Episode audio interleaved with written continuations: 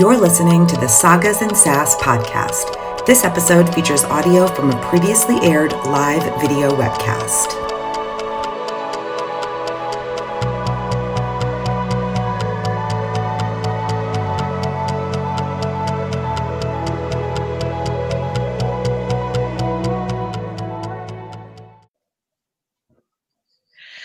We are live. Um, welcome everybody to episode five of Sagas and Sass. Uh, today, tonight, we are going to be discussing Ruin and Rising, the third and final book in the Grisha trilogy by Leigh Bardugo. Um, so we're going to start tonight's episode a little bit differently. Uh, I'm Tara. I'm here with my hosts Nick, Nami, and Jonathan, and we're going to start this episode by doing a little fun summary of the book. Um, we're all we've split it up so that we're all going to read a portion of it but thank you nick for for putting this together. This is a really cool idea. Um i i honestly, I wish I, I had come up with something fun like this um, prior to this. But I'm, I'm excited to do this tonight and to like continue it doing forward because or going forward because I think that it's going to be a really different and interesting way to start uh, the webcast, podcast, whatever. So uh, let's get to it, y'all. We are on the third and final book of the Shadow and Bone trilogy, Ruin and Rising. This is a story all about how a young. This is a story all about how.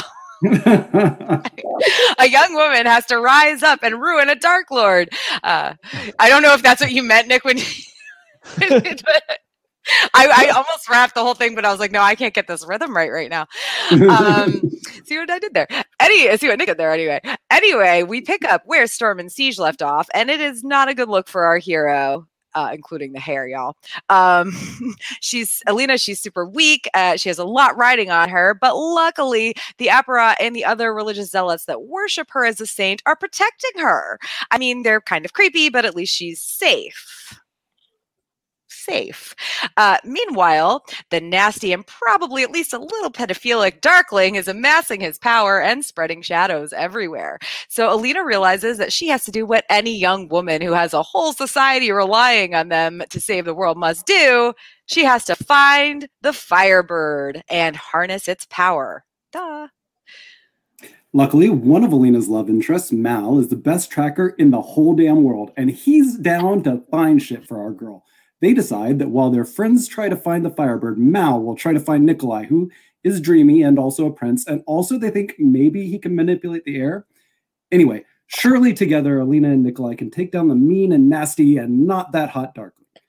They find Nikolai, and he's like, fuck yes, I'll help you. Also, marry me. But the Darkling's army shows up to ruin things as usual, and everyone almost dies. But they don't. Nikolai promises to help, and they all go to Baghra so she can help Alina get her powers back. Alina essentially has a training montage and then decides it's time to fight the Darkling. Nikolai thinks this is the perfect time to bring up marriage again. Alina intellectually thinks it's a good idea, but to be honest, she just doesn't like him like that, which is nuts because Nikolai can get it. It doesn't really matter though, because the Darkling attacks again, kidnaps Alina, turns Nikolai into a shadow creature, and kills Baghra, his fracking mom. Not cool, Darkling. Alina cracks the Darkling up. It's not enough to kill him, but she does manage to escape. And she, Mal, and the remaining allies leave on Nikolai's airship. And uh, I cannot go down for some reason. All right. That's okay. We can. We now can all more than ever, oh, Alina needs the Firebird. She blames herself for what happened to Nikolai and Baghra, even though it's obviously not her fault at all. It's that Dick Darkling. Everyone else tries to tell her this, but she likes to blame herself. Relatable, I guess. Luckily, Mal thinks he's found the Firebird. They track it down, and it's pissy. They fight, and in the chaos, Alina realizes it's not the Firebird she needs to kill, it's Mal. What? That's great. But naturally, the Darkling attacks again because he's a basic bitch, and that's all he knows how to do. Alina wishes he would just quit, but he's all can't stop, won't stop. He also tries to convince Alina that she should be with him again, and we're all like, ew, no, you're so old. Luckily, Alina isn't down for it either and refuses. She escapes, and Mal is all, if you don't kill me, I'll kill me because you have to fuck this dude up. Realizing she has no choice, Alina kills Mad Mal, and it's like so sad. Like, so sad. But it makes her ridiculously powerful. She fucks up the Darkling's forces, and even though it's draining her power to fight the Darkling, she uses the last of it to kill that asshole. But no, Mal is still dead. Luckily, this is a YA book, so Mal comes back to life, the shadows go away, Nikolai returns to his handsome, charming self, and everyone lives happily ever after. Also, a bunch of random people are sun summoners now. And yeah, happily ever after. Or do they? Dun dun dun! that was so that was good. I loved it. Um I'm really honored I got to do the dun dun dun part. You did great. So, okay. So, uh, the first thing I wanted to touch on was now that we have all finished the series, some of us for the first time, uh, what genre do we actually think this belongs in? Um, I mean, obviously, it's kind of categorized as YA, but, um, you know, it, it, it, is it just YA or is it high fantasy? Is it dark fantasy? Uh, or Leigh Bardugo noted that her personal favorite uh, term for it is Tsarpunk, um, because as we discussed, uh, gosh, I might have been episode two. I, I, think it was when we were still talking about Shadow and Bone. Um, you know, it's it's inspired by Tsarist Russia. I, I do like Leigh Bardugo's note um, that it has like sabers, muskets, and samovars instead of broadswords, crossbows, and tankards. I, I like the samovars versus tankards reference particularly. But so yeah, like what do you guys think um, in terms of how it would? Is it just YA or is there more to it than that? I think it's definitely like fantasy YA, and I think there's like a definite subgenre for YA fantasy stories that have unique magic systems. It's not just the basic witches and wizards. Oh my. Which damn it, I need a third one to make it work. Witches and wizards and halflings, oh my. There we go. But yeah, so I, I think I like the idea of Tsarpunk, but for it truly to be like a classification in my head, I'm like, but where are the other ones? Yeah. Well, and also I think that anything with the when I think of anything with the term punk attached to it, I think like steampunk, and I just don't think Yeah.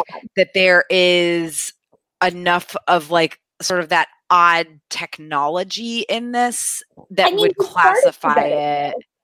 So I think that if Nikolai and his inventions had been around from the first book, you could have Okay, gotten yeah. more.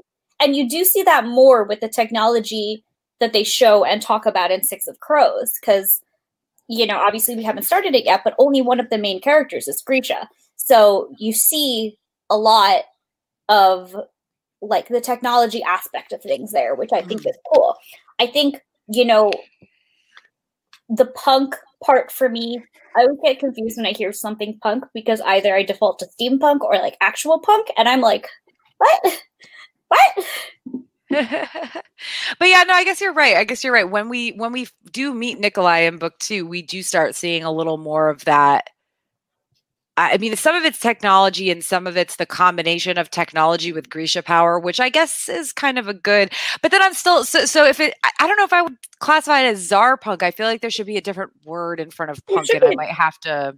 I might have to think on that for a bit. there needs to be a classification for fantasy worlds that build on the actual fantasy magic and and like the fantasy elements of it, while also building on the technology elements of it. Because you see a lot of books do that well, but usually depending on whatever holds more weight in it, that's where it gets its classification. So, for example, books that rely more on magic mm, or like esoteric things get the you know fantasy genre and the books that rely more on technology get like a sci-fi genre and then books that are out in space get like you know like uh what is it oh my god opera.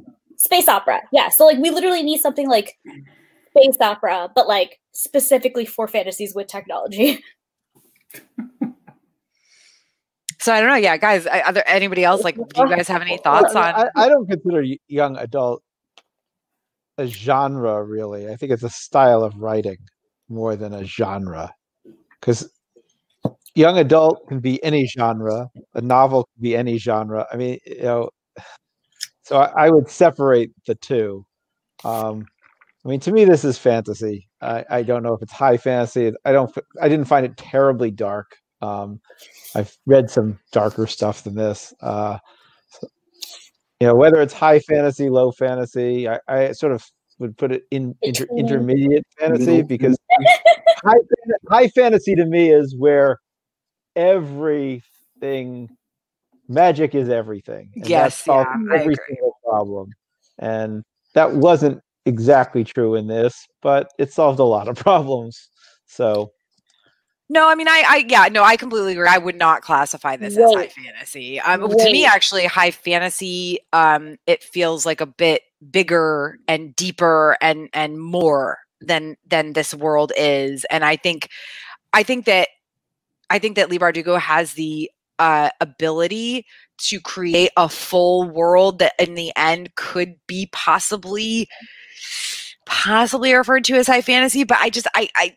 I think she has that ability, but I just don't think that this is the I don't think this is the world or the series to to really and that's fine. Like that's fine. Like I read plenty of high fantasy to be obvious uh, to be honest, bleh, high fantasy gets exhausting. Like Yes. uh the new Brandon Sanderson book is coming out and I like had totally forgotten to pre-order it because I was so exhausted with reading like the first 3 books in the Way of King series that I was just like shit, there's a new book coming. Like all my friends are posting about it. I'm like, oh, I guess I better read that. Like not because not that I don't want to, not that I don't respect Brandon Sanderson and like the world that he created, but it is a lot. Mhm. It is a lot. high fantasy for me always is like like I feel like one of the hallmarks of it is not only a fantasy world and fantasy setting, but fantasy races as well. So like, you know, hobbits and elves, and like you don't necessarily need halflings, you don't necessarily need elves or need orcs, but having some sort of different fantasy races is sort of always a part of it in my mind. And like, you know, whether they're humanoid or like literal cat people, like, you know, you do you, but and to me, what Tara, what you said about it being a bit more of a difficult read, like high fantasy always struck me as like, you know, the Tolkien kind of slog. You know, like I I love Lord of the Rings. I've read all the books. I've read the Silmarillion. I've read the Silmarillion multiple times. I'm coming from a very biased point of view. And that point of view is I love it, but fuck man, that's a hard read. Like you gotta you have to be in a mood for it. well the And I- Silmarillion's a h- hard read, but the other Lord of the Rings books and The Hobbit are relatively short, especially by today's standards of Well, they're books short, yes, but Tolkien has a way of writing that just makes you want to rip your hair out sometimes. It's very heavy, yeah. I mean I I enjoy Dense is a good word. I, I enjoy uh Lord of the Rings and everything, but yeah, it's it's it's not an easily rereadable series. If you know. Yes, that. That's what I think of with high fantasy. That's what I think of with high fantasy. So I feel like most books that are YA sort of cannot be high fantasy for that very reason because YA is written like with a very specific audience in mind and while YA can have like many genres within it, obviously you're not going to find like, you know, Shakespearean plays or you know, Tolkien in there because um that's not what YA readers really want and can't blame them. I had weird tastes as a young adult, so and this is a young adult. Oh god, I think I'm an actual adult now. This is distressing. Um, but yeah, I little li- little personal crisis aside. But yeah, ooh, I would love to read a Leigh Bardugo high fantasy book though. That sounds like ooh. I mean, she definitely goes. She definitely goes more adult with her second series, Mhm. so you know that she can do it for sure. yeah. You know, her writing so- grows so much, like not just as like a general writer and like an aware person. Hashtag we love growth here, but also just like the age that she's writing for.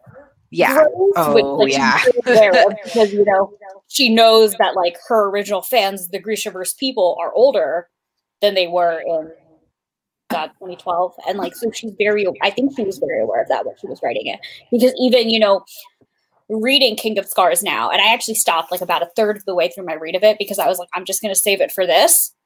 But, and also because my life is a mess and I don't have time right now. But, but so, um, like reading King of Scars, like once again, her writing style has, you know, gotten a little bit older. Like her target audience there is a little bit older. Like it still is YA, but it's like very much like, ah, yes, Use your maturity, children. I believe in you. Didn't I just read that she was coming up with her first non or first book for adults called Ninth House, I think? That's already out. Yeah, that's been out. I haven't Yeah. read it yet or have any idea what it's about, but Yeah, my Creepy. understanding that's not a young adult at all. So she's It's definitely like- expanding her, her her own writing style. I believe it's thriller horror type. It's a dark fantasy. oh, okay, okay. That that takes place at Yale. At Yale, so but it's a fantasy still. So, So, fantasy. Huh? Interesting. I'll have to. We'll we'll have to check that out and possibly Yeah. make ourselves depending on depending on like when the show ever comes out we might have time that we need to fill um all right so any other thoughts on uh on on like the the type of book that this is before we move on to you know other things that we wanted to talk about i just want, i want to make sure everybody got their opinions in. Um so we had a lot of like discussion points and everything. Uh one of the things i i that was one of the things i definitely wanted to talk about and i think some of some of the some of the things like like alina losing her powers entirely at the end mal being the third empire et cetera et cetera th- those are very basic you know things but what i do really like is the the, the um alina bending light and the fact that uh leigh bardugo specifically said like it's actually one of the most sound pieces of science in uh, the trilogy um, that you can Google invisibility cloak technology, and uh, which is funny because that just makes me think of like Harry Potter. But um, Mhm. um, but so I, I mean, I, to be honest, I am not a science person or a math person. Funny because I work in the medical field in real IRL in real life, um, but uh, I mean, it's it's it's. Uh, I don't know. Like, what do you what do you guys think about that? Do you uh, do you actually think that uh, that this is the the most scientifically sa- or one yeah scientifically sound pieces in the trilogy? Well, there were three. I mean, that stood out to me. This was one of them. The other was actually earlier, also regarding um, manipulation of light, which was using the mirrors to basically f- focus and sort of poor man's laser uh, weapon. That the mirrors were destroyed, so they didn't really get a chance to use them very well. But that was there too. And then, of course, you had blimps um, or dirigibles. I'm not sure what they were actually. They they never got clear on whether it was a blimp or a dirigible. But so you had that that aspect of technology. So there were a few, um, and then they were using the squallers to to move the blimps as opposed to just using a engine with a propeller. But you know, so there was there was some technology there. Yeah, yeah. No, I mean, there's there's I mean, there's also guns. Like we do know that they Well, have yeah, guns. So, um, but I, I- I think she was saying more along the lines of like you read this Modern and you don't, yeah, you read this and you don't really think that uh this is something that is possible necessarily, but it actually kind of is. Yeah, I think another thing that stood out to me was um, the squallers manipulating like sound, Yeah. kind of like making that sound cloak. And I was like, I'm not very good at physics, but in theory, I understand how it could work. Because if you're talking manipulation on the levels of atoms, and Mhm. You're moving atoms far, far enough away from each other that they cannot vibrate, and again, I'm not a physicist. I have Yeah, I mean, my well, I mean, I don't know if you guys looked up the actual idea of invisibility cloak technology, which is, I think that's a weird way to put it because, again, it just sounds very Harry Potter to me. But like, what it has to do with is that a specific wave pattern, um, like a specific light wave pattern, like can can essentially cloak something. Like not hide it entirely not make it completely invisible but make it camouflage. less easy yeah camouflage less easy to see. Like your eyes would pass like it's there and if you really looked you'd see it like a dude in camouflage in the forest. But your eyes generally pass over it because they don't think to focus on something that looks super similar to the things surrounding it. Um and I, I i mean there's obviously solid bits of actual technology in these books for sure but you know I kind of liked the um oh my god. I just that thought just flew out of my brain. Watch that occur in real time. Um, but I really liked like the um idea that like you can kind of um that like you could that like comes up with Genya that the darkling darkling is like I could have had her train as a Corporalki as a fabric or as a fabricator, but instead I had her train as a tailor and like sort of combining the disciplines and like like all sorts of that. Once again, this boils down to me loving the magic system and being like, give me more solid, concrete detail on how this all works. because clearly Leigh like pays attention to science and certain aspects of it and like has this idea of how the system works in a way that she can incorporate cool things like that camouflage cloak technology stuff into it. And I'm like, I just I want more of that. Give me more detail. I also just as a biologist, I enjoy like you don't really see it as much here, but like info about um, Corporalki and how their abilities work. I just generally find that cool because I'm like, yes, science. Um, they go into that a bit more detail in Six of Crows because one of the main characters is a Corporalki, and she talks about like how she corporal keys things. how she corporal keys things. How she corporals things. corporals things that just sounds very like milit- militaristic I really hope that Leigh Bardugo listens to our podcast at some point and is just like, what is wrong with these people? Oh no! Oh no! I am, but I am. They clearly know nothing about don't Leigh Bardugo. um all right so so and and and again like I, we do get more like like nami has mentioned a couple times we do get more of honestly we get we get more of the idea of Grisha science particularly the corporalki stuff uh in this in the six of crows duology and we get more of nikolai's type of uh technology in the in his book uh in um, king of scars and hopefully even more in the one that's coming out in march.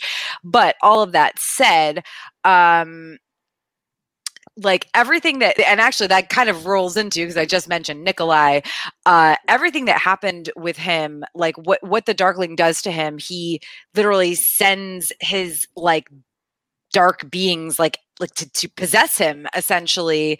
Um and and but the fact that he and i don't know you know we we don't know for a fact that this is the first time the darkling has done this. I, I would guess that he has practiced it or done like some he's done something with it because he knew he could make it he, he knew he could make something happen. I don't think this was the first time he tried this but um you know we not knowing what his you know original experiments entailed or, or how they turned out um it was very interesting that like you know the darkling thinks that he's just he owns nikolai now and and and yet nikolai fights against it to the point where he follows you know alina and the rest of them. He he has his you know he has that that that need or desire to feed but he fights against it so that he doesn't harm her or or anybody in that group um despite the fact that he's like tra- like tracking them or tracking them around um only mal's supposed to be able to do that nikolai jeez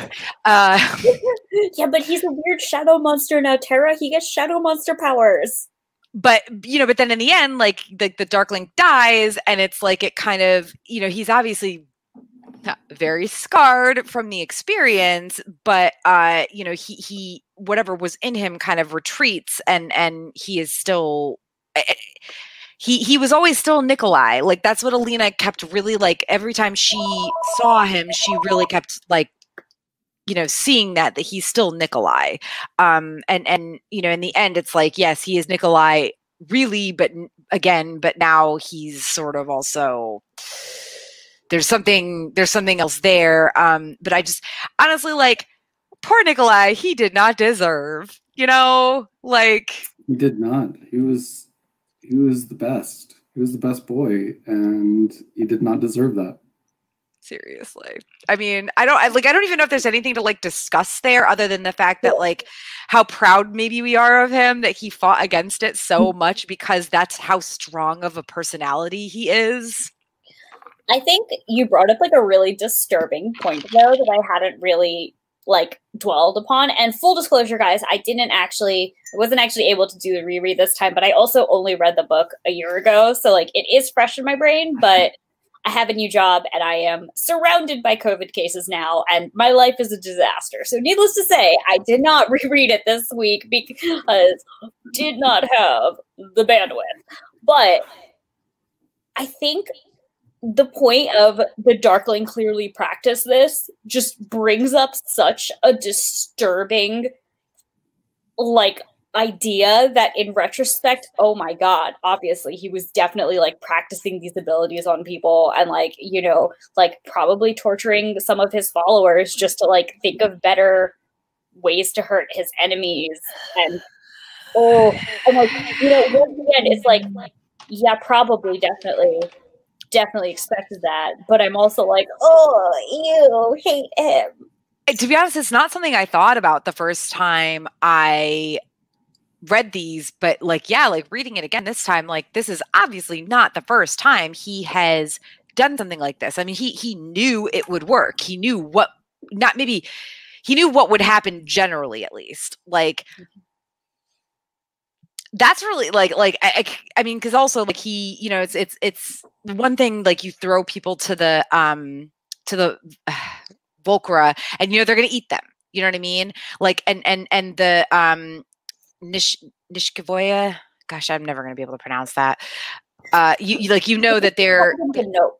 You know that they're either going to kill them or like even if they just get like a cut in or like like they did with Genya in her face, like they did with Alina, like you know that they're going to affect them. Um, but like yeah, it, it, it's the idea that the he very likely experimented with this, like and and he knew that generally like what was going to happen like and you don't know who he was doing this to like it could have been his followers but it also could have just been like prisoners of war but that doesn't make it any different that is like mm-hmm. a special kind of torture because you're changing like the very like uh, the, the, you're changing everything about who a person is really and like the thing is like i think what we saw with nikolai um you know, we saw him still being himself at times in a way because that is this type of personality he has. But what about the people that maybe weren't that strong? Um, and and and they they can like they still know who they are, but they can't fight against it. You know, like I feel like there had to have been people like that. That I mean, I guess we will never know. You know, it's not written in these books and everything or anything, but like that's what's scary like that there that there are possibly people out there who went through similar thing or were they might be dead now but who went through a similar thing and they they still deep down know who they are but they don't have the ability to fight against it so they just hate themselves like and what they do and what they have because what they have to do what they're driven to do like all the time. Yeah it's also like like it made me really think about like just now in the last like 30 seconds about you know how the darkling was probably organizing and like training the corporal-Ki and like you know alina like says in passing like oh yeah that's the corporal keys room you don't want to go in there. Ew you sometimes hear creepy noises. And i was like ha ha medical jokes. But now i'm like oh god medical jokes. Yeah. Yeah uh,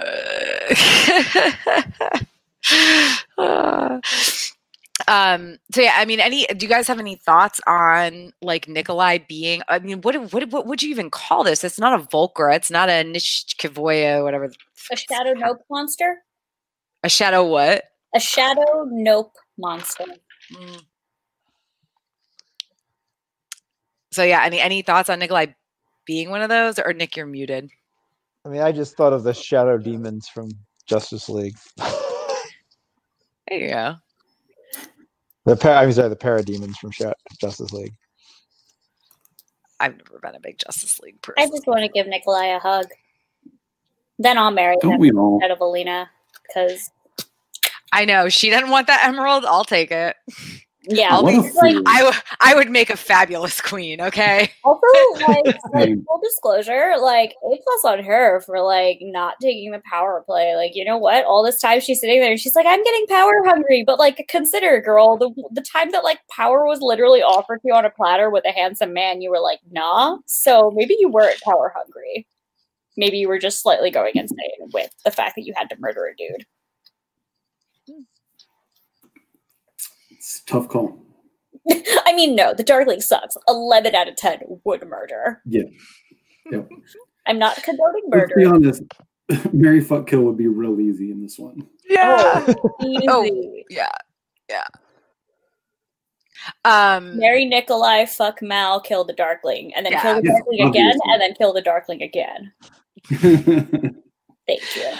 Um, all right. So, uh, you know, the, the, the, the last like few discussion points that I had were, they're pretty, you know, it's all kind of lumped in. Like Alina loses her powers entirely at the end. Mal, uh, well, actually, it starts with Mal being the third amplifier, which to me, I was kind of like, mm, I don't, I still don't really know how I feel about that, but like, okay, whatever. Um, and then, and then Alina, you know, loses her powers and You may want to repeat that, Tara. You froze. Oh, I'm sorry. Um, so so I'm still not really sure how I feel about uh, about Mal being the third amplifier. Like I'm. I'm, I'm assuming it was definitely something that well I know it was something Leigh Bardugo was playing the whole time because I read an interview with her where she was saying like she you know she she makes all these points. Uh, I mean and Alina Alina feeds them back to us you know the first time they kissed the first or, or when they hadn't seen each other in a bit when he was uh, when they were on the boat. I, I can't remember exactly what they were but it was like every time every time like the stag appears and and uh, well she saves mal and the stag appears and then the uh uh sea whip appears and and then like the firebird appears. It's all connected to mal and her and their interactions but I, I and maybe it's just that i'm not i i still don't really i'm still kind of whatever about like that being the connection and to mal being like the third amplifier. I and and i this is i mean god this is pre new star wars trilogy and we're not going to get super into that because i know jonathan for one does not love it but like um like like the idea that this super powerful person came from absolutely nothing and it was actually mal who's not a grisha at all who's like the descendant of uh of of you know the the Darkling Morozova. yeah Morozova, thank you um so so uh but yeah I, I- I mean i don't i don't know like i didn't did we did, did we were we all immediately like oh yeah like yeah i get it mal's the amplifier because like both both time like the first time i read it i was like "Mm, come on. And i was really expecting that this time it would be different but no i still felt the same way. I still felt kind of like I think Well, I- my reaction wasn't so much come on. It was more like i wish the logic behind the idea that the firebird and any of these amplifiers could be reincarnated was given before. Because that's what i had trouble with. Because the way it made it sound like the sea whip was an immortal creature the morzo the stag that stag was like an immortal creature and then it's like i'm a boy who was just born. I'm a i'm a baby boy. And i was like okay like i get that yeah. Like i literally like i get that this is what was always planned. And like story wise i think it makes a lot of poetic sense. And it's like it made the ending you know hit a lot harder because you know to like her whole thing is that she wants her power because it's a part of her and mal is kind of scared of her power and is like you were still you without your power. So i find it very poetic that the ending was she gives up her power because the pain of having it after sacrificing Mal for it makes it like it doesn't matter to her because she realizes what matters to her is like her connection to him in a sense. And like you know all of that like poetic stuff happening there. I liked that and i liked all of it but like the build up to it i was like mouth the amplifier? Huh? This doesn't really make sense. Because I just I just wish there was something in there in the lore, like in Leigh's lore about the amplifiers, that the amplifier is something that can be passed down to through Morozova blood and made that more explicit. Because once again, we do have the hints that Morozovas are amplifiers because, you know, obviously the Darkling and um Baghra are both amplifiers. but it's never also once again brought back that Mal is an amplifier because he's a Morozova, but then he's even more one of these big amplifiers. And like the only reason I was able to sort of accept it was because it's like, oh, he's of this bloodline, and even though he's not Grisha, all these people are amplifiers that we know of.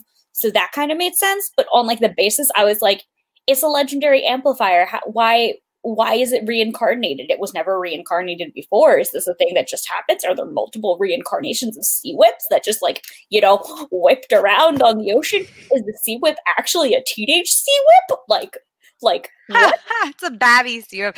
Jo- Jonathan, sorry, you were you were gonna say something. Well, I was too. I was just thinking more Zova's amplifier. All the family members seem to have some amplification abilities themselves. So that part made sense. I think what makes less sense to me is then why were the animals amplifiers? Well, I mean, the animal. Uh, I, I mean, At the all. animals are going to amplify anybody, right? Like, like they're they are kind of they're magical, strong animals. What what confuses, like, I get why they're amplifiers. What confuses me is that, like, like Nami was saying, like, so apparently these animals. I don't know if I want to. Say, I don't think it's like a reincarnation or or a resurrection or anything. I think it's just you're supposed to believe that this is the only one, but clearly they're not. And I guess I guess with we we see it less with the sea whip because it's a lonely creature, but with the stag, it's I, I feel like it's with other deer. So like and and and now now I'm because that was that was you know so many books ago as as if I had didn't read this just like a month ago or less. But like I don't remember, but I feel like I don't remember for sure, so I could be wrong, but I feel like the other deer it was with were also white. So I feel like it was probably like, yes, this is this is a magical like pack of deer, herd of deer, herd of deer. It's magical herd of deer. Jesus, it's a magical herd of deer. um so so i get that they would you know I, I guess looking back i get that they would be they would breed and they there would obviously eventually be it's like bambi you know eventually there's another king stag that's all white in this case um so with this with the sea whip it's a little more like because the sea whip is clearly alone but like maybe that's some sort of it's like the you know, it's like the frogs that like change sexes to just like keep making more frogs. You know what I mean? Like, there, there, there's, there's, but yeah, I, I, I think that the, it's, it could be better. There's no, there's no reason it needed to be explained in the first two books, but I feel like there was a good bit of that left out here. And it's like, sure, sure, sure. Mal is of Morozova's line, so of course he is an amplifier because that is what the darkling is along like the darkling is an amplifier along with his power of being able to control darkness and shadows and and baghra same. Um you know so so it's it's not shocking that mal being of that line is an amplifier. I- i guess part of it is is like really though? Like eh, he has no grisha powers like at all? Like they they I, I think they try to like make us assume that the tracking thing is sort of like a grisha thing but it's not? I i, it it because it's very much I, I don't know it's very there's Well, a lot of loose ends there i think. So so my whole interpretation of the the tracking is sort of a Grisha thing is low key something in between fabricator and corporalki, but like on a different level, like sort of like the connection with nature and like the connection with like inanimate things in nature and being able to find and notice and like connect with the things that aren't quite there. So I think mm-hmm. it could be like because you get into like some really hand wavy details of how Grisha orders overlap and stuff later into the series and things like that. And just it sort of seems like another one of those things that like it's possible that a lot more Grisha have powers that don't particularly fit into these three orders, but since that's just how it's always been, that's how they're always trained. And when you specifically take somebody to school, send somebody to school and have them learn in a certain way, they conform to that certain way, whether that's what they instinctively could do or not.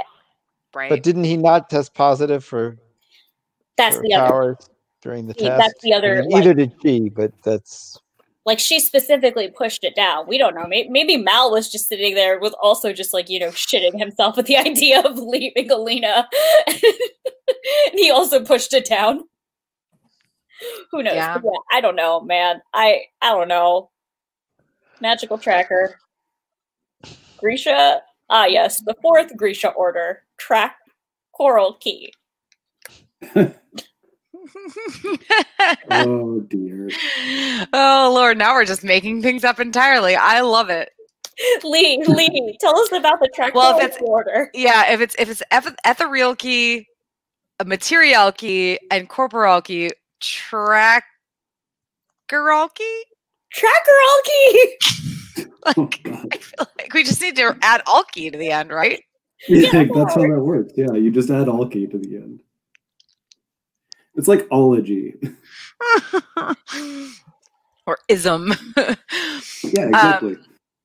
okay, so so uh how do we feel about Olina or, or well, I don't even know what comes first. Like uh I guess I guess let's go with Mal's death slash resurrection. Um like which were sup- it was it was a resurrection, right? Like it wasn't just Tolya and Tamar saving his life. He was the, actually somehow resurrected by them by Alina. I, I that part has always been very confusing to me because like I get that he was dead and then he was alive, but I think it's very vague about how he got from point A to point B. He was mostly dead. There you go. The way I interpreted it was kill the firebird in the man, but not the man. See, kill the man and the firebird, but then he goes to King's Cross Station and talks to Dumbledore, and he's like, "Look at the Horcrux of the firebird inside you. But are you ready to come back, buddy?" So he comes back. Well, but I I really Oh. like John. I really like Jonathan's uh input that he was because we've in our episode about Siege and Storm, we discussed the idea of Mal being Wesley, correct? so he was just mostly dead. so Go that's back and listen to the episode on and Storm if you haven't Yeah. already. yes, please do.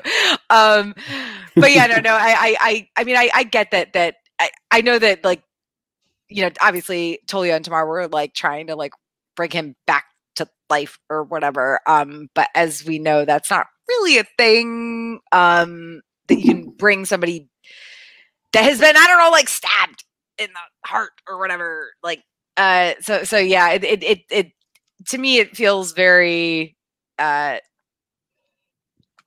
plot devicey. I don't know. He There's a got better. huh? He got better. Yeah, yeah.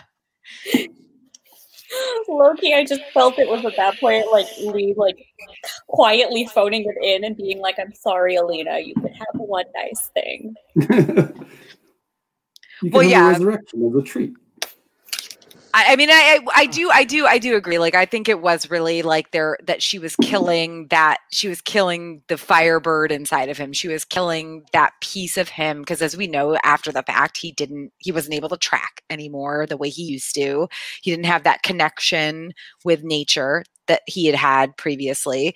Um, so I, I- do think that's what it was meant to be. I just am not sure I really love how it was handled. I think it was kind of and again, listen, like I do not want to like rank on Leigh Bardugo. Like this series is very well written. I love these books. Um I love so much about them, but like, you know, you do have to pick we got to have some sass sometimes and that's my sass right there. Like, "Ah, that was like eh, we could have done better than And that. again, you can you can love a thing and still criticize it, and there's there's absolutely nothing wrong with that. And honestly, if it is you know big media like you know published content and not just like you know hobbyists creating art, cough, don't do this to cosplayers or artists online, jack holes, jack holes. What? You What are you need referring to? this. Um, It's like a but jackalope. so like, it's completely valid to criticize the things that you love because, duh, and you can love the things that you love and still not, and still have things not make sense and be like, this doesn't make sense. Why? And that's no problem. And also let it be known now that if I ever meet Leigh Bardugo, I'm just gonna be like, explain the intricacies of the logic behind Malice the Firebird, but like in intricate detail that she could have talked to Baghra about if she had the opportunity. Because what are the technicalities of this occurring? Please tell me the details. Hmm. Agreed.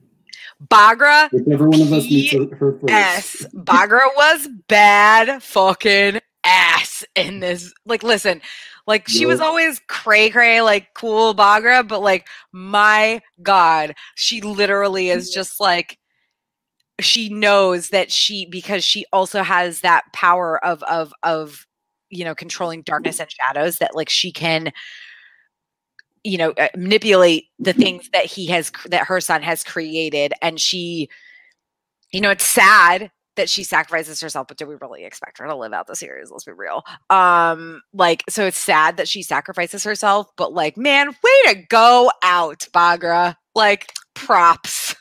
Listen, listen. let's pour let's, i'm gonna pour one out for baghra not Pour on it my desk I- not on my desk right now but maybe later Listen, if you're gonna go out dramatically, it might as well be jumping off a cliff while controlling your the s- shadow demons that your son brought into existence in the effort to save the world from the evil of your son. Like, That's how I hope to go out. I mean, that's a good goal. Um, Saving the world from the evil of your goal. son. Yeah, um, I was gonna say Midas is just a first goal of not having an evil son. I mean, sure, that's my first goal, but if I have an evil son, then that's how I'm going to go out. Okay, that's that's a fair backup plan. So, Well, like, and- in case. I not to get super personal on this, but like Baghra goes into like she understands why the she understands the hand that she had in the Darkling becoming what he was. Now it Mhm. is not her fault, you know, it is it is not like it is never entirely one person that creates that sort of evil, obviously. But like she understands what th- the hand that she had in in kind of pushing him closer to that edge and like i'll be honest like like i look at like not not my immediate family right now but like like i've i've had um, uh i'm not to say one of my grandparents had a very very very bad childhood um and that grandparent unknowingly unwittingly like the things that that they did the way that they raised their children really pressed upon it really kind of pressed down on them. You know what i mean? Like like it didn't make them evil. Obviously they're not evil but like you like i see the issues that that that like were between um my parent and their siblings from that and and my parent recognizes it too and and it, it- it's it's just you can you can um I'm trying to think of the way to word this without like speak like ex- actually saying who I'm talking about, but like it it is eh, later in life this this grandparent of mine recognized the damage that they had done unwittingly because of how bad their childhood was. I mean, I'm talking raised in seriously abusive foster homes after being given up by their parents because they had too many kids and I mean it it was it was a really really bad um, and and they passed a lot of these like weird things onto their children, and and I just think that like that recognition of the effect that your abuse can have on future generations, like Baghra Baghra saw that and regretted it, you know, and I think that's actually an important lesson to take from this series is to like recognize like that what what you go through and how you treat you know your friends your lovers your offspring or whatever can have such a negative effect on them and you don't even necessarily recognize it at the time um but you know I, I don't know. I don't know what i'm trying to say. I did No, this last I- i did this last time too. I'm babbling again No, like because you're I, babbling, but like because i'm because i'm trying because i'm trying so hard to not like name people. No, it's It's okay. hard. And I think this also makes me think of like Bag- Baghra and the Darkling and like her acknowledging the harm that she did to him that did play a part in him but wasn't, you know, his whole is sort of akin to Dumbledore and Tom Riddle, except Dumbledore was like, I treated this kid like shit because he was creepy and I distrusted him. No regrets. Hashtag no regs. He was evil. And I'm like, Hashtag no regs. and so like you know i hate i hate to always bring back harry potter in in the in the year of our lord 2013 but Ugh. but like you know it's part of the reason I find Dumbledore so distasteful as a character is that he does shitty things and never holds ownership for it. And you know, Tom Riddle was evil. Like unapologetically, he was always going to be Voldemort. But Dumbledore didn't have to treat him like a criminal his whole life. Like he literally immediately distrusts the boy and immediately like puts him under surveillance. And it's not great. I mean, granted, Tom Riddle was evil, but it's like, you know, still like don't don't maybe don't do that to a child. And like m- more than the actual Tom Riddle bit, I just really dislike Dumbledore because he is terrible to children. Cough. Everything in the series. Cough. But like mm-hmm. adults acknowledging when they've screwed up in young adult stories is such an important thing that doesn't happen Yes. Yeah. because adults are still people and we mess up all the time. But in young adult books, it's either adults are perfect or it's the series of unfortunate events where adults are incapable and cannot do anything at all ever. And it goes to show who I am as a person that I read series of unfortunate events at like when I was very young, and I believe that that is the reason that I have, you know, been like, ah, yes, season adult fucking up. I understand. You are like the book adults. But it's like there's there's no actual in between, and I like that there was an actual in between here, which was you know the king being a terrible person, the queen being a terrible person in a different way, Baghra messing up, and actually being like, yeah, dude, I messed up. Yeah. Yeah. Her her her her recognition of like the the part that she had and how her son turned out was like it's sad, but it's it's also like you know, thank you. Because it, it I, I don't know, I think I like you said, I think it's important for kids to read uh you know, obviously obviously like this isn't saying like, oh, don't ever trust adults or think everything they do is bad, but like uh please don't have respect for your elders to like a legitimate like level extent, you know, depending. Mhm, Not the ones mhm. who went over to par- not the ones who went over to parlor, but you know all the other ones.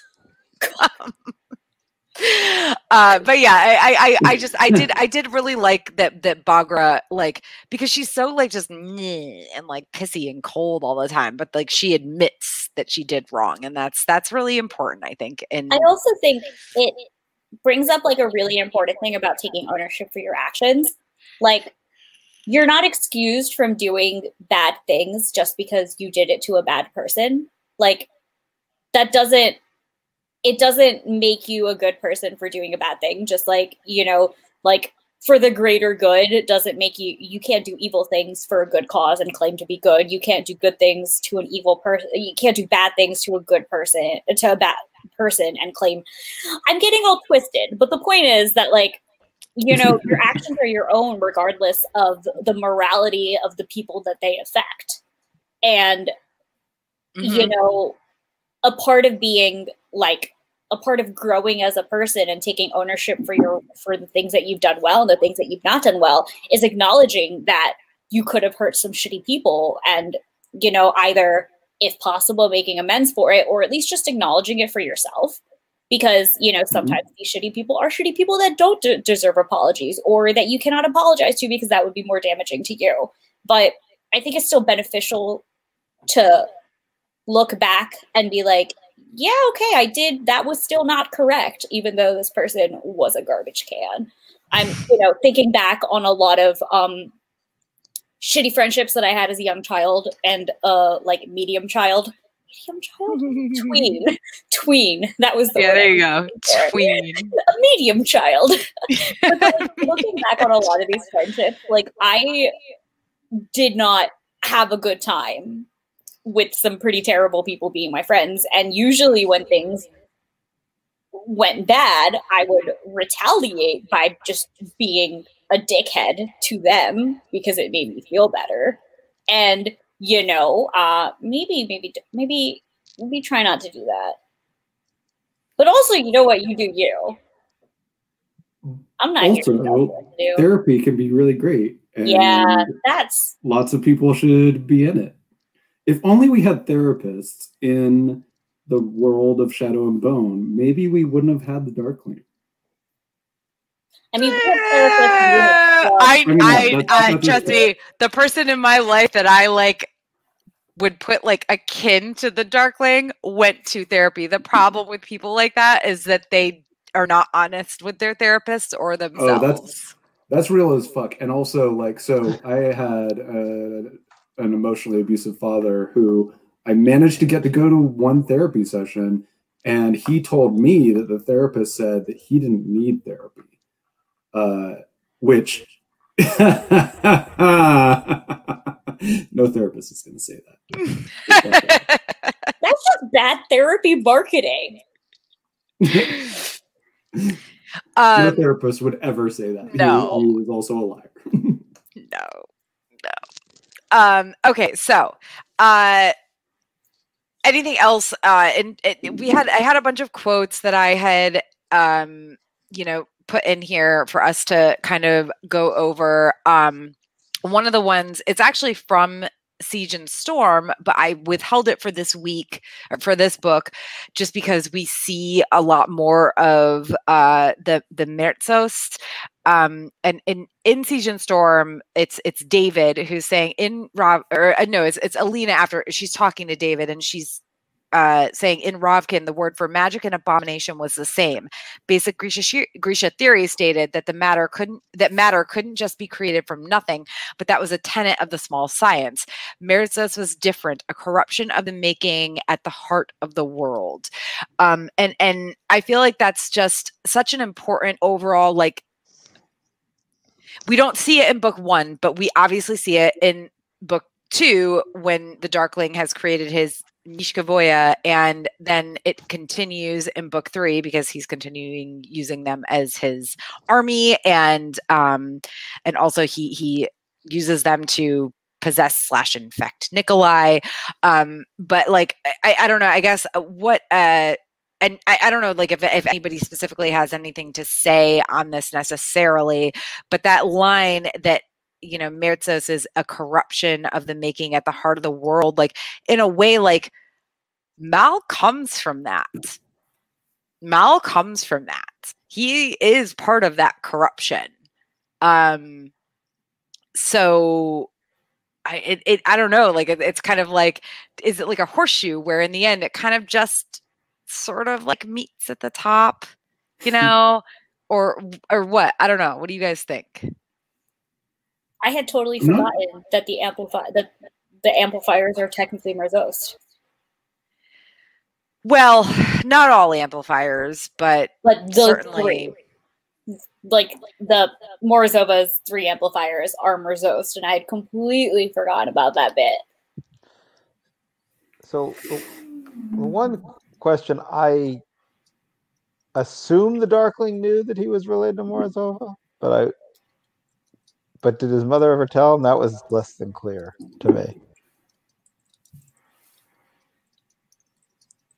sorry what was the question do you assume I assume that Baghra had told her son that he was related to Morozova, but I, no i don't think i Ooh, but I, but I never, but it wasn't clear if that was true or not. no yeah i don't I, I was gonna say i didn't think she did Yeah, I thought she didn't specifically. Yeah, because her like she was worried honestly about her his obsession with Morozova.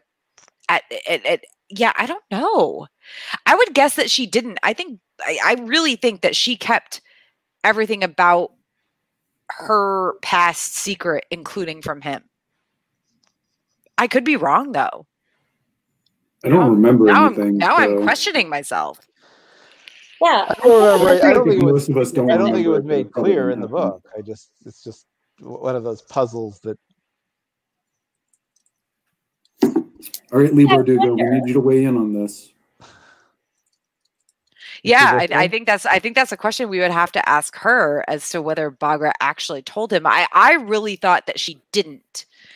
Um but actually now that I'm thinking about it, shoot, like why like like why wouldn't she and how wouldn't that have become part of why he was so Obs- obsessed, obsessed, with yeah. Morozova. Like, shoot. I think that if it's not explicitly stated, then it didn't happen. I mean, I don't know. Maybe with Leigh Bardugo, but not. I can't compare her to George R. R. Martin. But like in in Song of Ice and Fire, just because something is explicit isn't explicitly stated doesn't mean it didn't happen. I mean, good point, but I also don't like that form of storytelling, so that's probably my bias. Uh, which isn't to say I don't love Song of Ice and Fire. Obviously, I do. Um, but I will say, uh, in Song of Ice and Fire, it's pretty consistent that if a death didn't happen on page, then it didn't happen. Mm. Um, and I, I do think that like I'm all for trying to dissect and um, even diagnose to an extent what happens between the lines in a book, right? Uh, but I also feel like there's something important about things that are not explicitly stated and we can hypothesize and we can you know think about what that might mean but frankly unless leigh writes it because i also don't buy into the whole well if if the author says it later like dumbledore is gay but it's never actually on the page or on the screen then fuck that like you can't just like postscript something in Yeah. um it needs to be there in some form that is that is real and that, It can't just be that a has tweet. impact. Sorry, what was that, Nami? It can't just be a tweet. Yeah, exactly. It can't be a tweet because no, that's not representation. Uh, Well, and I guess is not my actually the point I was trying to make, but it gets me so angry that that people like her, not Leigh, J.K. Uh, try to pass representation off as oh well I, I said in a tweet that that's what it was even though there's no actual representation in any of the media well, and I guess my my thing is like, did I misread or misremember something? Like, I I feel like we were never supposed to believe that Baghra specifically told the Darkling this, but I mean, I could have missed it. Like, My- i think on if all four of us didn't read. remember that happening then it probably didn't happen Yeah, no, I don't think it happened. I don't think it happened.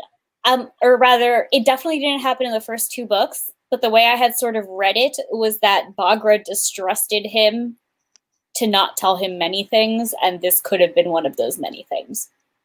yeah Well, And I read it that, and by the time he would have been old enough to have logically been told this information, I doubt she would have trusted him to tell him this information. He seems like he would have been a problem child. you think yep I'm Pretty trying? So he killed ants with magnifying glasses and then tried to kill cats with magnifying glasses. And then when obviously you can't roast a cl- cat with like the light from a magnifying glass, he probably just like punched them until they died. That's, that's dark. upsetting Guys, I'm having a time. That's dark. that went real dark now um so let's not let's go a little less dark. I don't we don't even need to discuss this necessarily. I just want to like props to david because genya is like you know she she freaks out on david because she's like you just like me now because i need to be fixed.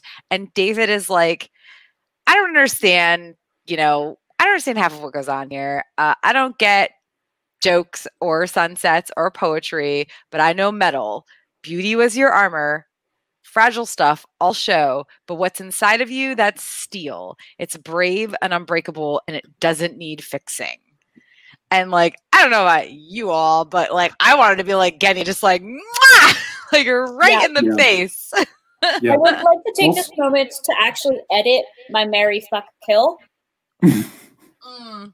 you're gonna marry david a lie, kill the Darkling, marry David. I would not marry Let's. David only because I have married a David before and it didn't turn out that well for me. But like, Awkward. I I get would it. marry David because I feel like we would both sit in a corner and like do our own weird crafty things and not talk to each other for like weeks, and that would be absolutely fucking chill by me. yeah, I feel like I feel like in the end, at the end of the day, Genya would get super. In real life, Genya would get super frustrated with David because he would just constantly be like, "I got to work on my things," and she would be like, "I want to go to a party," you know? Right. like, Okay, can I? Okay, all right. So this is like a very mild spoiler of like one specific line from King of Scars, but oh man, I want to tell you guys it because it is so good and it's not like plot relevant or or anything, but oh man, if oh fuck. Oh, so good. It's just David. I feel like- Write I it feel like- down, and then like when we get to Camp of Scars, Yeah. be like, I Yeah, feel like hold it, hold, this is hold it. it in, hold it I'm in. holding Um, it because it is literally like my example. Like David is one of the is objectively my favorite character in this story, honestly, because you know as much as I love Nikolai, like that suave, like I got it kind of character exists in a lot of places, and I like Nikolai a lot more than normal because they couple that with probably has ADHD, and I'm like, yeah, good shit. Like, give us hmm. this. It was like it was like Han Solo with with ADHD, and I'm like, all right, cool, let's go. And but you know, I loved David because he was just unapologetic, unapologetically like not good at things, and he was just like out here being like socialization is difficult, so I'm just going to continue to do my shit. But also consider, I say the most insightful things at the terriblest of times. I am accidentally funny without knowing what's up. And did you know that the hot girl likes me? Because the hot girl likes me. and I'm just like, I love you, David. Like I identify that with that on like a very spiritual level because when I try to be funny, it doesn't go well. But then sometimes when I like zone out and then say random shit, it's like, haha, Nami, you're a comedic genius. And I'm like, thanks. I think Huzzah. and I just I identify with David just being so out of it, and then every now and then he's in it, and he's like, "Listen, guys, insight. Listen, guys, you're beautiful. Yeah, every once in a while he- yeah. real." And Every I'm once in a while, he has a really good. He has a really good input. yeah, exactly. And I'm like, I'm like, like- you are how I wish to be at all meetings. and I just no, I love him a lot, and I love him and Genya a lot, and I just I really love how he's an absolute idiot and he doesn't care about beauty, and he cares about her, and Mhm. just also I just really love Genya and just just I am not ruined, I am ruination. Like yes, queen. I love her. Yeah. Stab the king.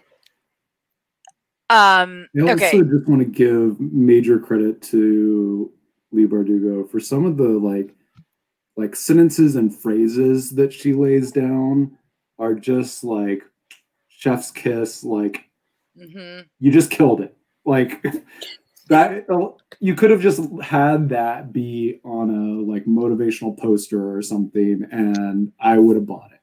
Like i i'm consistently impressed by those little um what's called? Like bon mots that she drops inside of a really well constructed story right? Like it's not just like oh, she has a great story, or oh, she has these really great lines. It's that she has this really beautiful story, uh, a, a, a- really impressive saga, if you will. Uh, and then, like, inside of that, she gives these characters these moments that are really beautiful. And they're not always the main character, like David uh, getting this quote. I feel like it's a really beautiful quote, and and it's given to this person who, uh, uh, you know, as we've discussed in previous episodes, like he's not one of the the like ma- amazing people who does amazing things, and he's he may, you know, struggle with certain um, certain issues, but he sees things in a really beautiful way, and getting giving him this quote I think is really beautiful and important. And I appreciate that Leigh does that consistently in her work. Um, it's really impressive. Yeah, yeah, I agree. Um, you know, and, and gosh, I, I mean, I, I, I, I say that, and and uh, well, I mean, Tolya. Now he's talking about Mal and Alina, but um, at one point, uh, he says that Mal watches her the way Harshaw watches fire. Like he'll never get enough of her. Like he's trying to capture what he can before she's gone. And it's like, even though that's about Mal and Alina, it's still a really, I mean, he's he's he's a he's a you know secondary character. You know, possibly mm-hmm. tertiary, but I think probably secondary. Uh, you know, so so like you said, like again, like like she she has these like insights that are given by these characters who don't necessarily they aren't necessarily super important um in ter- they aren't alina they aren't mal they aren't the darkling they aren't even nikolai really but but they all have their own like depth to them which is you know really good. I like how she kind of makes it that anyone can be profound yeah. Like, anybody can mm-hmm. really sit down and have these like really broad or poignant or just chef's kiss moments and you don't you don't have to be like an eloquent person you don't always have to be like a main person. You don't have to be like the focus or anything, but you can still have insights that resonate.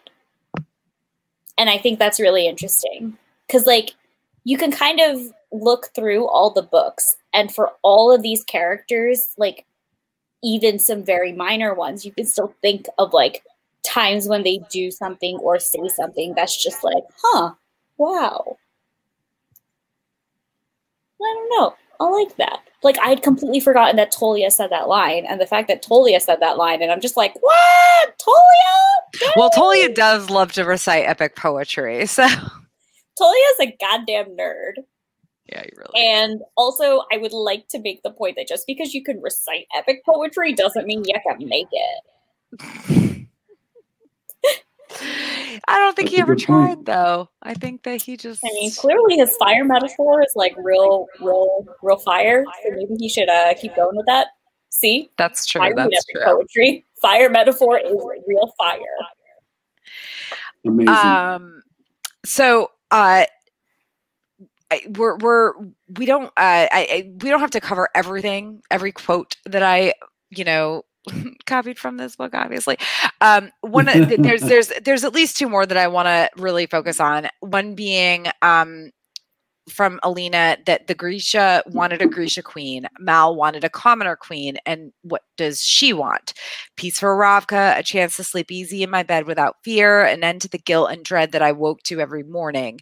There were old wants too, to be loved for who I was, not what I could do, to lie in a meadow with a boy's arms around me and watch the wind move the clouds. But those dreams belong to a girl, not to the sun summoner, not to a saint.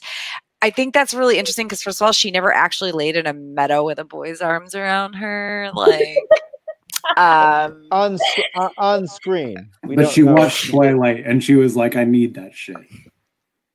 no, John, I mean Jonathan's right on screen. Well, but I also I, I think that was more a dream of hers, like for her and Mal to that was the thing she wanted them even before before any of this happened. You know what I mean? Like I I know it was never it could just be that it had happened, but I don't think it did. I mean, yeah. I think that we're kind of meant to believe that that they were buds and that was it. Yeah, I can't help that the end of this book seems to is so reminiscent to me of the Hunger Games. Um, I mean, honestly, not at all to me. It hit completely different. But that's yeah. I I won't opinion. Not, not to me. I thought it was very, very similar. I mean, she picked the wrong guy. No. um, she wanted she didn't want power. She did you know she had chances of power and just wanted to be with the guy in the meadow without any stress in her life. So you were Team Gale, Jonathan? I thought of the two choices. No, I was team none of them, honestly. Well, that, that yeah, I said of the two choices. That's But no, Peeta's still better. Peeta didn't Yeah, I- his sister. I actually liked Finnick, but he was taken. Yeah. I, I, I, my, my, yeah, my feelings on, my feelings on, like, I, I agree. Katniss probably should have. Well, I don't know, no, because that implies that somebody who is broken has to be alone. I, the reason Well- why I liked that Katniss ended up with Peeta is because they had experienced so many of the same things together. They had both been Right in the game. truly broken and not just in the game i mean peeta afterwards too but like the the the um the idea of that that the, the problem is gale was too angry for katniss she needed somebody who could calm that rising tide within never her. learned compassion, and neither did Katniss. yeah and and and, level. And, and I- and and I think like her her her commonalities with Peeta because of what they went through together and and also just I don't like I I I I, I don't necessarily ag- I really don't agree with the fact that they had children that was unnecessary and bad and dumb but like Genuinely the the, the idea that they that they ended up together like it's it's it, it to me that was how it needed to be if she was going to end up with anybody because like i mean i'll be honest like when you're when you're a broken person like it's it's better to end up with somebody who and and and I know Peeta had gone through a lot of stuff too, but he had somehow come out of it more like solid than she had. Um like he was Yeah. he was still sure of himself more than she ever I mean, really he was always more sure of himself than she was always more sure of what he wanted than she was and he uh, uh mitigates her you know he he keeps her like true to herself and and also like that that at the very end of the hunger games where she's talking you know the, the whole idea of like like she wakes up screaming from nightmares and the only reason she's able to hold herself together is because like Peeta is there to hold her and and like I just I don't think Gale ever would have been able to do that for her. Um now I I I I think it's different with Alina and Mal just because this is more of like this is actually more of a Katniss and Gale situation where they just loved each other from childhood and honestly like Mal was kind of a dick for a long time and like Alina was just hopelessly in love with this dude who paid zero attention to her. And then, like, after the fact, he's like, Oh, Mhm. no, no, actually, I thought about you every day. And it's like, Did you though? Did you? Okay, okay. So I actually take huge issue with that. I think it is incredibly likely, or rather, I absolutely believe that Mal thought about her all the time. I do not think it was romantic. I think he just loved her as a friend and missed her a lot and really cared about her. Yeah. And that there's nothing wrong with that. Alina spends a long time pining. And I think the reason Mal acts like such a jackass throughout most of the book is it that's when he actually starts pining. Like you Yeah. see Mhm. all of Alina's like gross, dirty jealousy at the beginning because she's been pining this whole time. With Mal, you see him from Alina's point of view acting like a jackass because now he's finally jealous. Now he cares about this girl. Now he's finally realized he lo- he loves her and wants to be with her romantically. So now he's acting like a jackass because he realizes that he has reasons to be jealous. And Alina was kind of doing that the whole time, just, you know, quietly pining on her own end. So I think it's like, yeah, Mal was obviously a dick at times, but I think it's unfair to be like, oh, he didn't think of her. Because like the whole thing there is Oh, no, no, no. I think he thought of her, but yeah, no, I think it was, it was a completely different. obviously like, you know, he didn't have feelings for her right away. And, you know, that doesn't make him a bad person. It just makes him No, no, know, no, no, not no. there yet. And I think the fact that he was a dick after was very much a symptom of him realizing he had feelings and then realizing that those feelings were not coming at a good time because now Lena is like very important and very beautiful and has all the attention. And now Alina and Mal essentially switch places in what Alina's eyes were. Because like Mal was always the one who fit in, Mal was always the one who got the attention, Mal was always the perfect one who got the girls, who made friends, who was loved, and she loved him, but he didn't know. And now to Mal, all he thinks is that that he's finally experiencing what Alina experienced the whole time. And to the outside world, that just reads as gen- general douchery, which is unfortunate. But jealousy is not a pretty thing. And I think that's one of the reasons I like Mal a lot because he he he messes up a lot and like he's not good. Like he is the one who like willingly you know like who like basically like cuts off their relationship and goes makes that and goes and makes that with Zoya. Like like like he's not in this, but I don't think he's a bad person, and I will love him forever, and I will defend him forever. And I always think that he is a good partner for Alina because one, like they have the star-crossed lovers, the boy and the girl, set up from the start, and two, he's what Alina wants. Like screw what we want. Alina wants Yeah. Colby to sit here and say that Nikolai is the better choice for her because like she clearly wants Mal.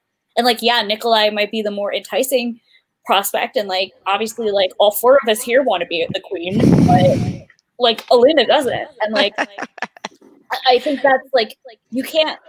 I want to be the queen. Yeah, I think it's unfair to say that she made the wrong choice when she made the right choice for her.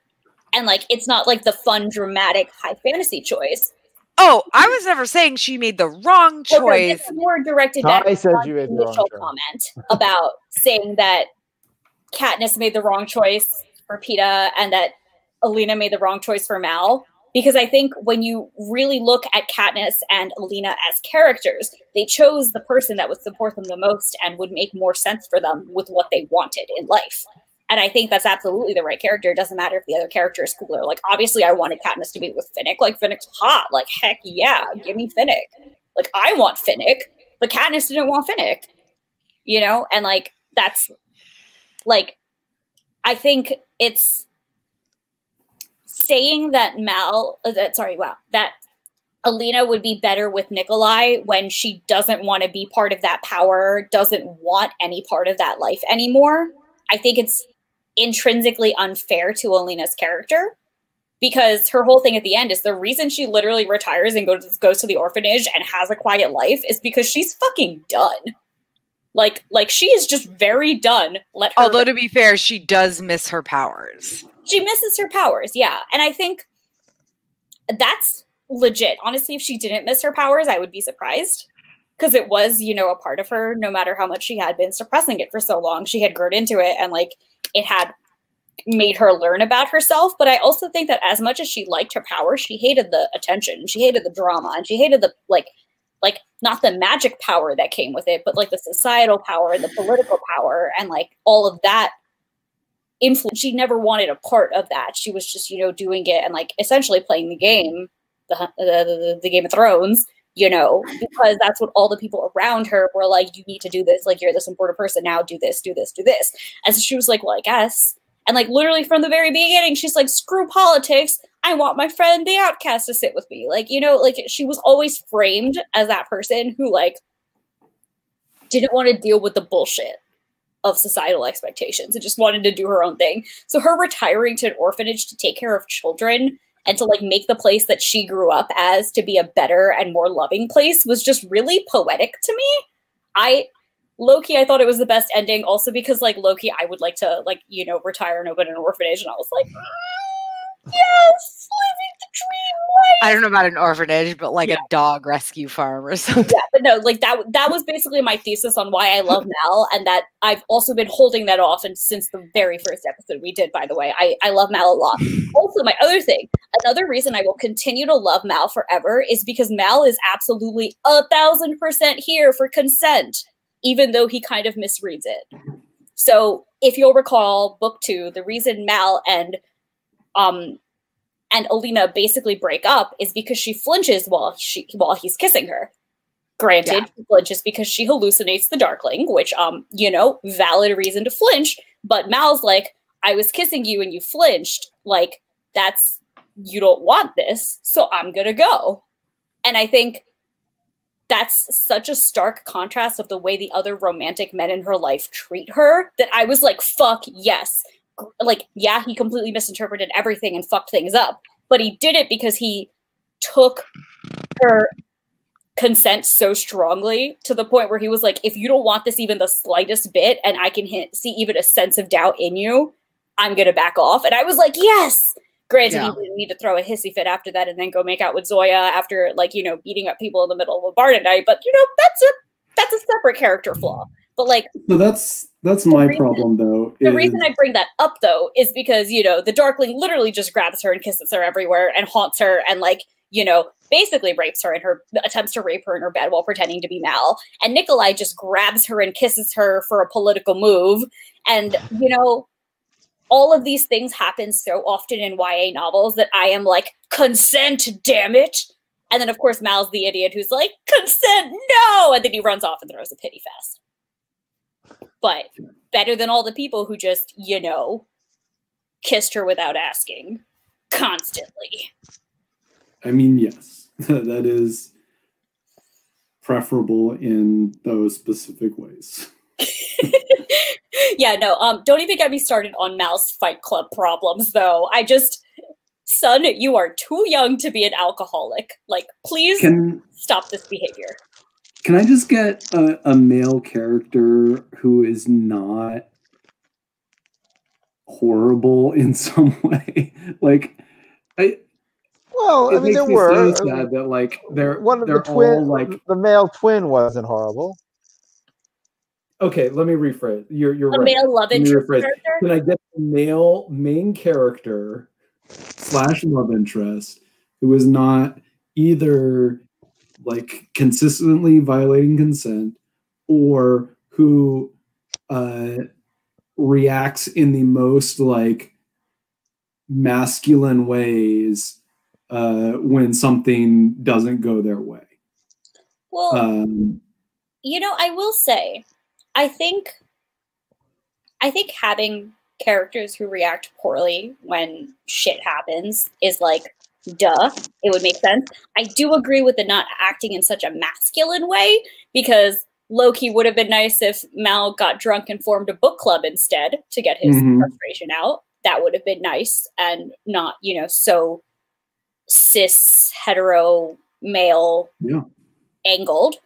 But I think or talk to a therapist you know, Nick, Nick, this is a fantasy world. Therapy doesn't exist. i think therapy not should exist even more so in Oh, fantasy definitely. worlds. If I ever write my fantasy book series with that really, you know, complicated uh like magic system, they gotta have Yeah. therapy. Zoya was providing Right? plenty of therapy. I feel like that could be a whole other Ulky kind of thing, like yeah. Therapelky or whatever, you know, like Therapel- let, us get let's Therapelky. bring that in as a magic system. Oh man. Sorcerers that specify in therapy sorcery, I like it. yeah, But yeah, I think I mean, It would be like a. I, I feel like it would be like Emotion a magic? Like, that corporalki be- combination with like something else. Mhm. Oh, absolutely. Um, technically Yeah. it would be fully corporalki because, you know, hormones. Give me that goddamn serotonin. Just uh just uh plug in and play. Let's go. God, No just like therapy, give just direct serotonin. What are what are we doing here? I don't know what that voice was. It was my give me serotonin voice. But yeah, That was a good I- voice, though. thank you. Thank you.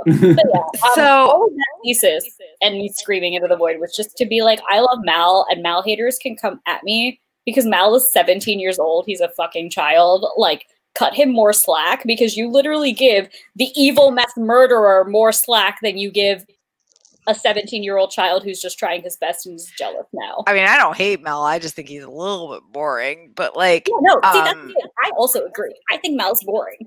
Like, like a thousand percent agree. I think Mal is boring, but I think this fandom hates Mal on a level that is absurd to me. And I'm like, fucking sit down. Like, well, if your complaint is he's boring, a thousand percent. Boring. A plus. Like the boring with boy. But don't hate him. Sit down.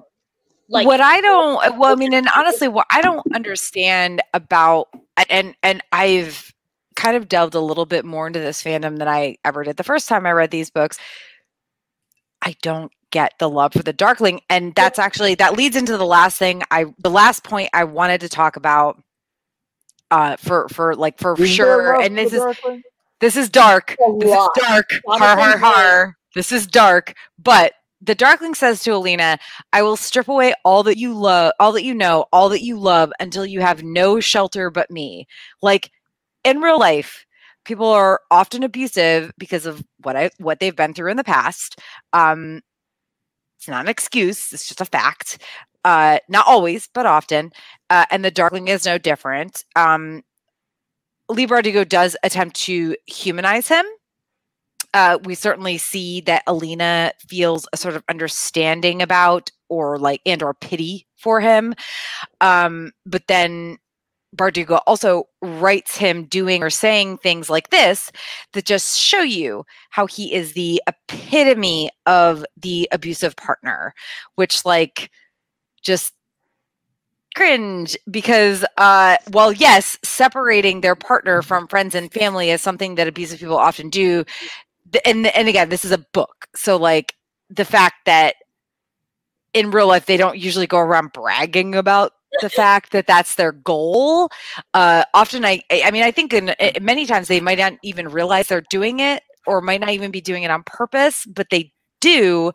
Um and and i just I, so i i it's so unbelievable to me that somebody would read these books and and and and and listen i can i can see it in the first book for sure and even after he does what he does in the first book it's like okay well maybe there's some sort of weird fantasy thing like he's like sexy and stuff. I don't even know but like at the end of it all this is what he says to her i will strip away all that you know all that you love until you have no shelter but me.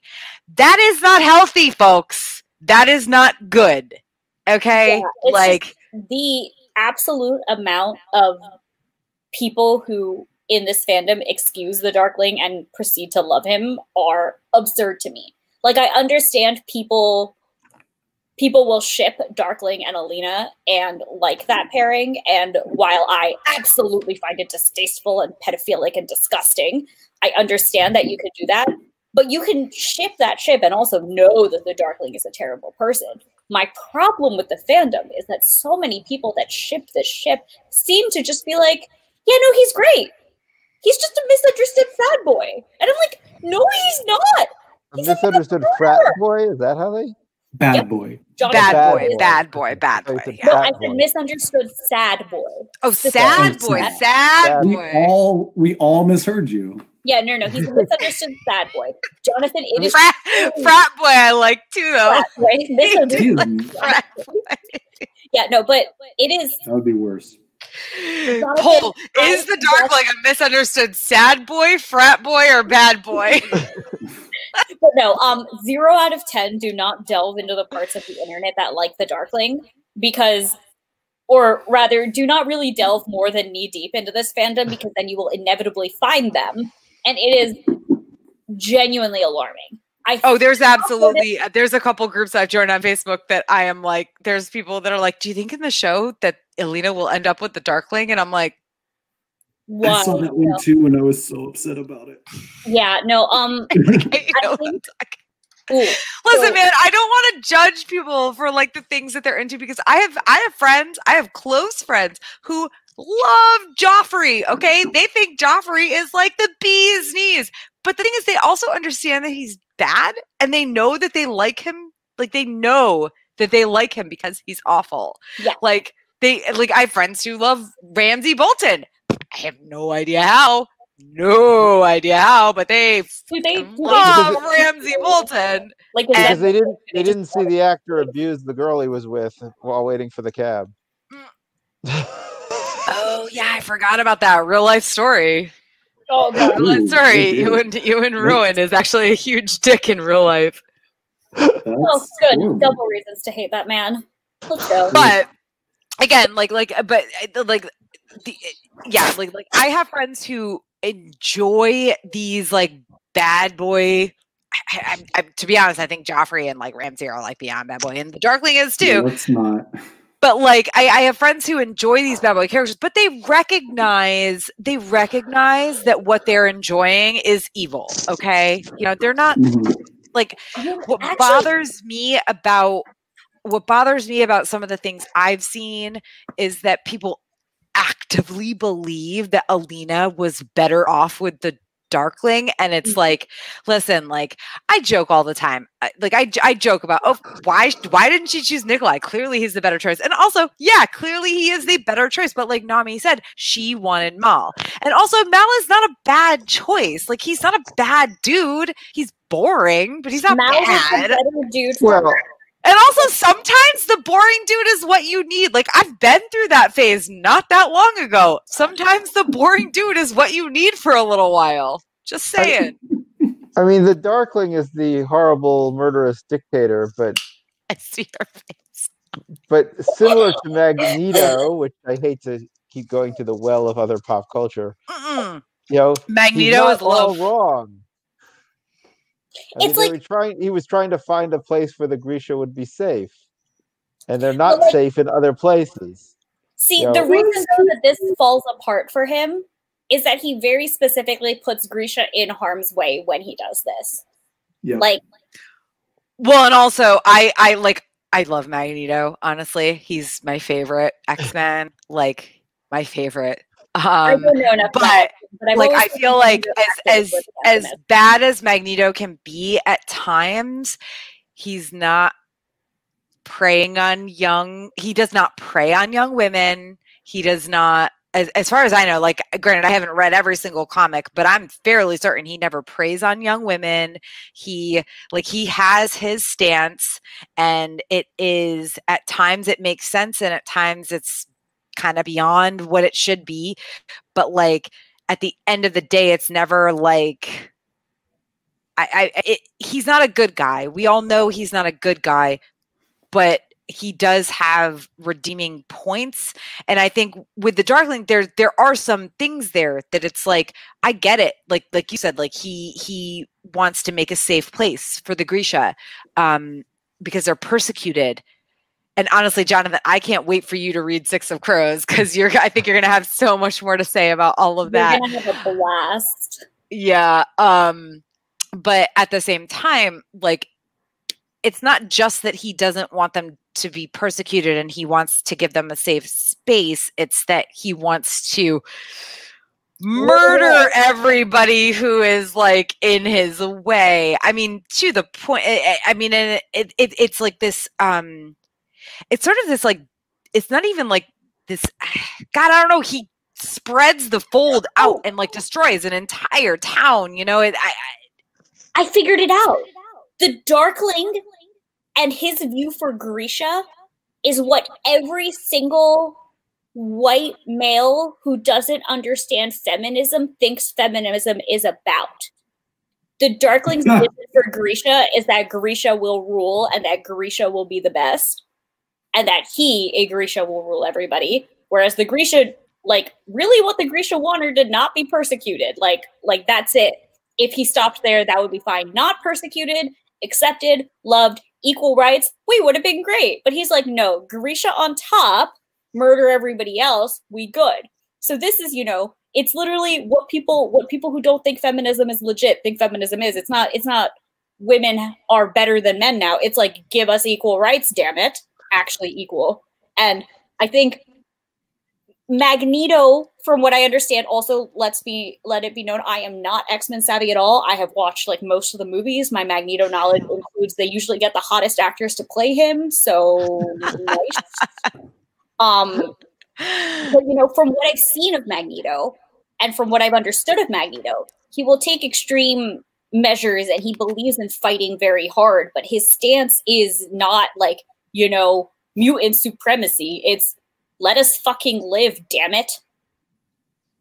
And Uh, correct I think I think at one point it does At become point does mutant it go to mutant supremacy. supremacy? Yeah, but Okay. but it's it's not not. Magneto. it's It's not just a- a murder. It's not like murder all normal people for no reason. Mutant supremacy. Yeah, it's mur- it's you it's mutant supremacy because one, if they're if they're not, his experience is if you're not supreme, you're exactly.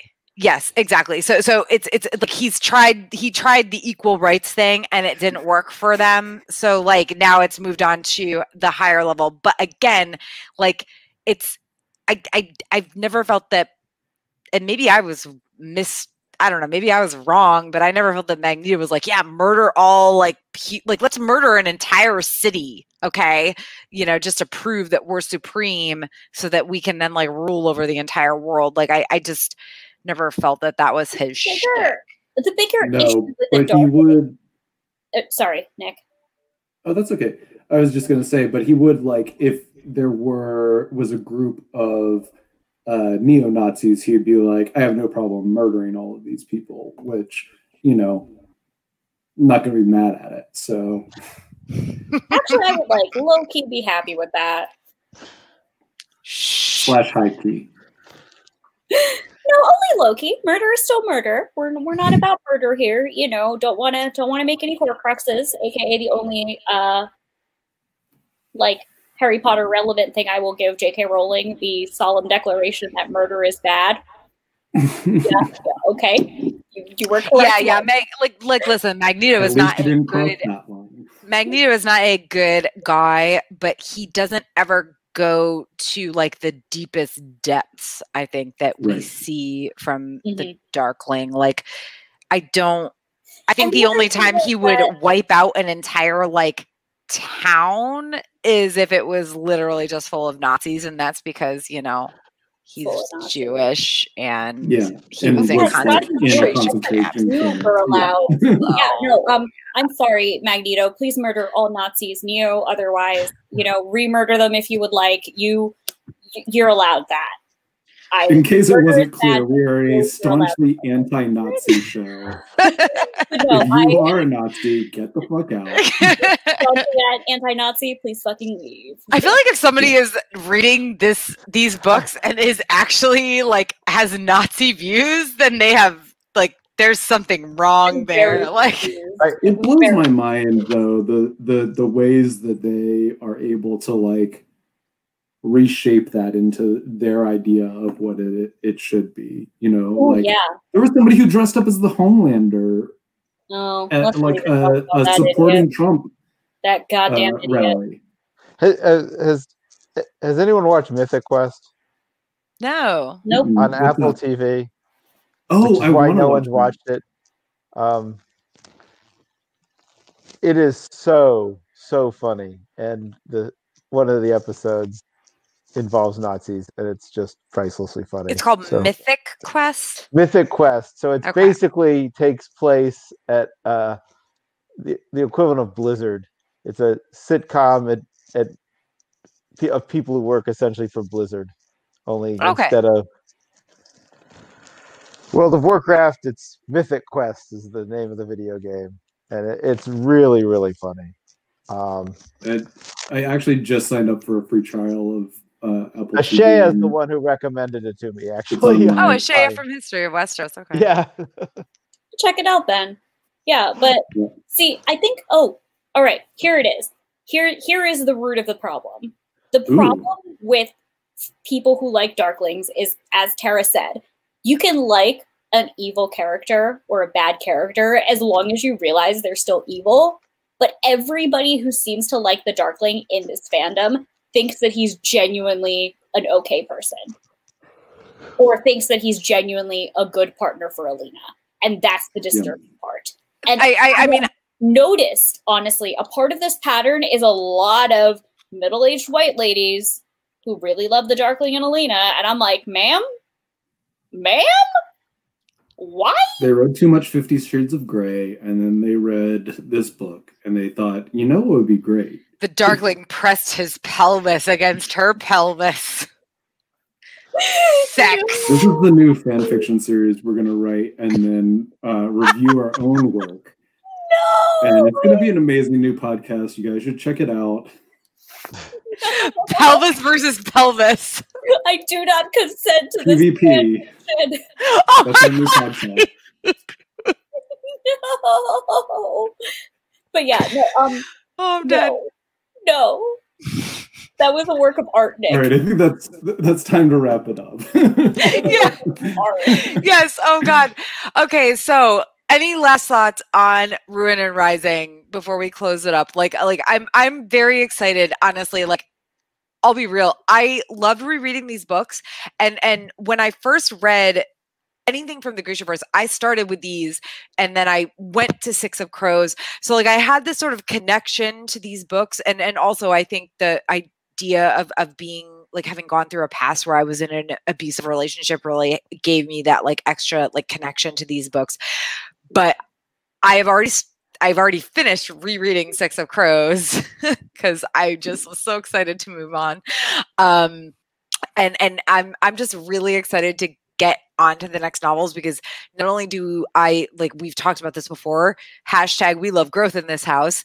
Um like Leigh Bardugo as an author grew so much between writing this trilogy and writing the Six of Crows duology, but also like uh, as much as I loved these books the first time I re- read them, and as much as I I still like enjoyed rereading them, they were quick reads. There is like I remembered the things I loved. I I, I picked out more things I loved. It was also like I I, I think I also sassy picked out you know a lot of things I disliked about them that I maybe didn't even notice the first time around Mhm. um so so i'm i i i'm very excited to move on to leigh's other works because i i do really think that i I, I I overestimated like how I felt about these books the first time I read them because a first time and b you know the connection to the abusive relationship situation um and again now reading like six of crows is like oh i see other things about like who i am as a person in some of these characters. So i just i i enjoyed rereading these books um and honestly picking them apart a little bit not too much thank god let's not ever do chapter by chapter but uh but yeah I, I i i really love this but i'm really excited to move on to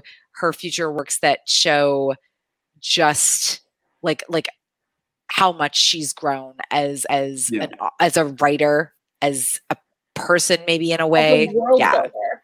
As a world yes because like As that's the thing. builder it's and a moral all it's all in the same world. And honestly as a character builder too the characters in her later novels are so much better. And some of them you do end up seeing eventually you do end up seeing uh, and even getting povs from not not in the six of crows duology but uh in king of scars you do end up getting povs from characters that you meet in the grisha trilogy. So it's absolutely necessary to read these books. And again i don't even want to say necessary because i do still love them but um yeah i i, I yeah there, there's so much more to look forward to y'all i'm so I will say excited Six of Crows does, as a duology, stand on its own. But if you do want to read King of Scars, you absolutely should read the Grisha trilogy first. And even Mhm. Six of Crows, I personally found myself the way I actually read things was Six of Crows, Grishaverse, and then the second book in the Six of Crows duology, uh, Crooked Kingdom. So, you know, I'm so excited because Six of Crows is literally my favorite thing. Six of Crows is the book that got me back into reading recently because you know adult life happens and there is no time and all the time that you don't have to read you sleep. Or it's work you sleep and it's you know i i missed reading a lot and like six of crows was what really pulled me back in and also like you know maybe some close friendships that i didn't realize could have been close friendships before and it was just a lot of really good things came out of that book and you Yeah. know this podcast came out of that book in a way because it's the reason i got into the series and it's the reason that tara reached out to me when she wanted to do this and i was like fuck yeah and you know, I God, I love Six of Crows so much. I love Leigh Bardugo so much. I really enjoy the Grishaverse and this trilogy for the like basic fantasy girl saves the world story that it gives us while also giving us some new things in there while also exploring a new magic system while also you know setting it with a different cultural background while also you know having an abusive relationship and actually showing that it's bad and making a character that's like very unapologetically bad. And you know i liked all of those things. It also involved like a love pentagon or something and I think it's just a square at this point. Yeah, a It love exists in square. multiple planes. No, a love, a love talon. It's just Alina in the middle and like three prongs, and they're like, "Rar, I'm a bird foot." I'm a bird. foot. Your mouth noises are so great. they really are. God, I'm I, my I'm so excited to talk about Six of Crows with you guys. It's going to be so great. All right, Jonathan, any last thoughts? No, I think I'm gonna save save my fire for the next book. Oh, I, I honestly, I really think you're gonna, you're gonna really love. uh, Well, I don't know, like I, I'm one chapter in so far, so I it's have it's it's it's fantasy and heist. So like generally not the good. type of thing I would normally like get attached to, but again, Leigh Bardugo really does a Oh. great job Yeah. with the characters in this. So Well, being one of my favorite books as a, I wouldn't say kid, but as a young adult was um, science fiction and heist, which was the stainless steel rat. Uh, I'm looking now forward to it. all right. Oh yeah, it's very heisty. Yeah, it's very Very heisty. and it's I don't think that's a word, but and technology, and it's just it's everything good about a fantasy story and a heist story, and then just smashed together with one bad with one bad person in it, and I just pretend he doesn't exist for my sanity. You know, if you know Jonathan, if you know anything about me, you will immediately know who the character I hate is, and you'll just be like, "Yeah, I get it." well, now I'm curious. Tara, it's so fucking obvious. All right. Well, I We'll don't want to spoil anything about so so we will be back we will be back in two weeks so that is wednesday december 2nd i believe Mhm. december 2nd Yep. um wednesday december 2nd we will be talking about six of crows but only through part three so we're splitting the books again because these are actually much longer so hopefully uh we'll have people joining us and thank you guys again so much for talking about ruin and rising this was a good i think conclusion to our discussion of the grisha trilogy but yeah really can't wait to get into the six of crows duology and everybody have a good night Good night. So- Good night.